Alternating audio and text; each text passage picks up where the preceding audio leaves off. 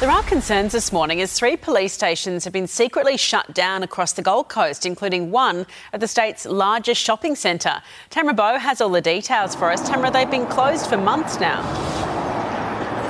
Eddie, it's now been revealed that those secret closures took place about fifteen months ago, leaving two of the Gold Coast's largest shopping centres without a dedicated police presence. So that means Pacific Fair, yep, the largest centre in Queensland, as well as Robina Town Centre. Staff say they were never told about the impending closures, the police beat signs were taken down and new businesses were simply moved in. Despite that, websites for both the Queensland Police Service and the centres still list those services as being active. But staff say they feel grossly unprotected without police to call on. Instead, they only have security guards as their first line of defence. But Eddie, the Queensland Police Service says this is all about getting rid of those bricks and mortar police stations, instead making our police more mobile and accessible.